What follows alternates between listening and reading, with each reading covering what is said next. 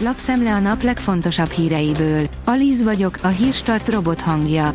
Ma január 30-a, Martina és Gerda névnapja van.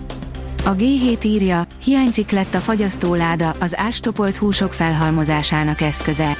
A cukrot fel lehet polcozni a kamrában, de hova tegye az ember a csirke mellett?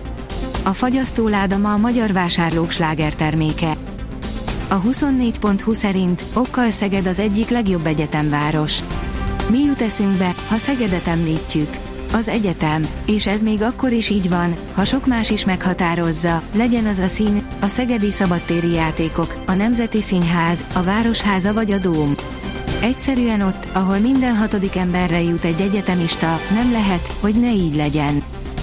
Trükkök az igazságügyi reformcsomagban, a kormány átverné a bizottságot, hogy hozzájusson az uniós támogatásokhoz, írja a 444.hu. Látszólag egész jól teljesítenek, de az apróbetűs részeken elhasalnak. Az OBT továbbra se tudná ellátni a feladatát, még tíz év múlva is újabb alkotmánybírók ejtőernyőznének a felhigított kúriára, Varga Zsé András élete végéig a kúria elnöke maradhatna. Az Infostart szerint Ausztria kerítést akar, csak nem a saját határain. Az osztrákok túlnyomó többsége szerint elengedhetetlen a külső határok védelmének erősítése, derül ki egy friss felmérésből. A magyar mezőgazdaság teszi fel a kérdést, mikor ébred a szőlő. Sokan, sokszor tették fel a címben említett kérdést az elmúlt években az egyre változó, gyakran egészen enyhe téli időjárást tapasztalva. A szőlő ébredése, rügyfakadásának időpontja azért is fontos számunkra, mert az azt követő kedvezőtlen idő hatására az egész évi termésünk elveszhet, vagy kárt szenvedhet. A síelők kérdezi, mennyit spórolhatunk, ha nyugat helyett délre megyünk síelni. Kedvező árak, remek gasztronómia, kedves vendéglátók, minőségi pályák és felvonók, ez jellemzi a balkáni síterepek többségét.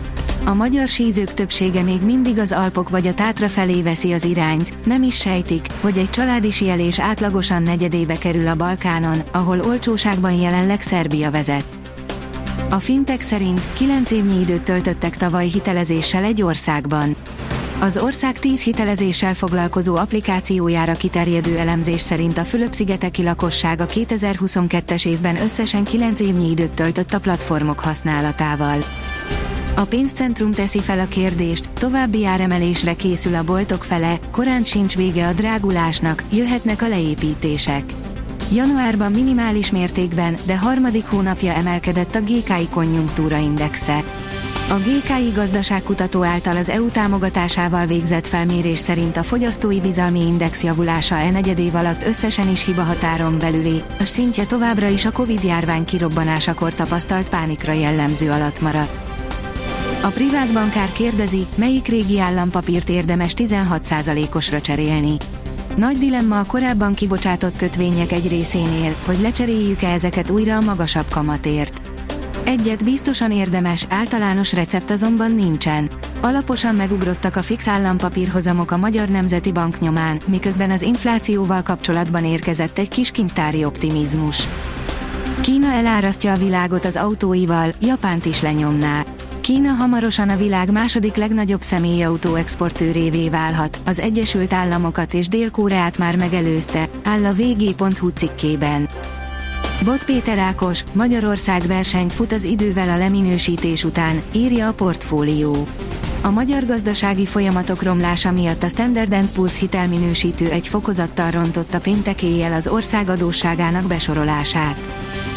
Az Eurosport oldalon olvasható, hogy Simeon hajrágójával nyert a Nápoly, már 13 pontos az előny. Az éllovas Nápoly a hajrában lőtt góllal 2-1-re legyőzte a vendég Rómát vasárnap este az olasz labdarúgó bajnokság 20. fordulójában, így 13 pontra növelte előnyét a tabella élén. Egy Veszprémi volt a döntőhőse, Dánia sorozatban harmadszor világbajnok. A skandinávok a 10 gólig jutó Rasmus Lauhe vezérletével 3-4-29-re nyertek Franciaország ellen a stokholmi fináléban, írja a sportál. Mozgalmas időjárást tartogatnak a következő napok, írja a kiderül. A héten több front is átvonul hazánk felett. Szeles időszak kezdődik, melynek köszönhetően a hét közepén érkező, átmeneti enyhülést alig vesszük majd észre. A Hírstart friss lapszemléjét hallotta. Ha még több hírt szeretne hallani, kérjük, látogassa meg a podcast.hírstart.hu oldalunkat, vagy keressen minket a Spotify csatornánkon, ahol kérjük, értékelje csatornánkat 5 csillagra. Az elhangzott hírek teljes terjedelemben elérhetőek weboldalunkon is. Köszönjük, hogy minket hallgatott!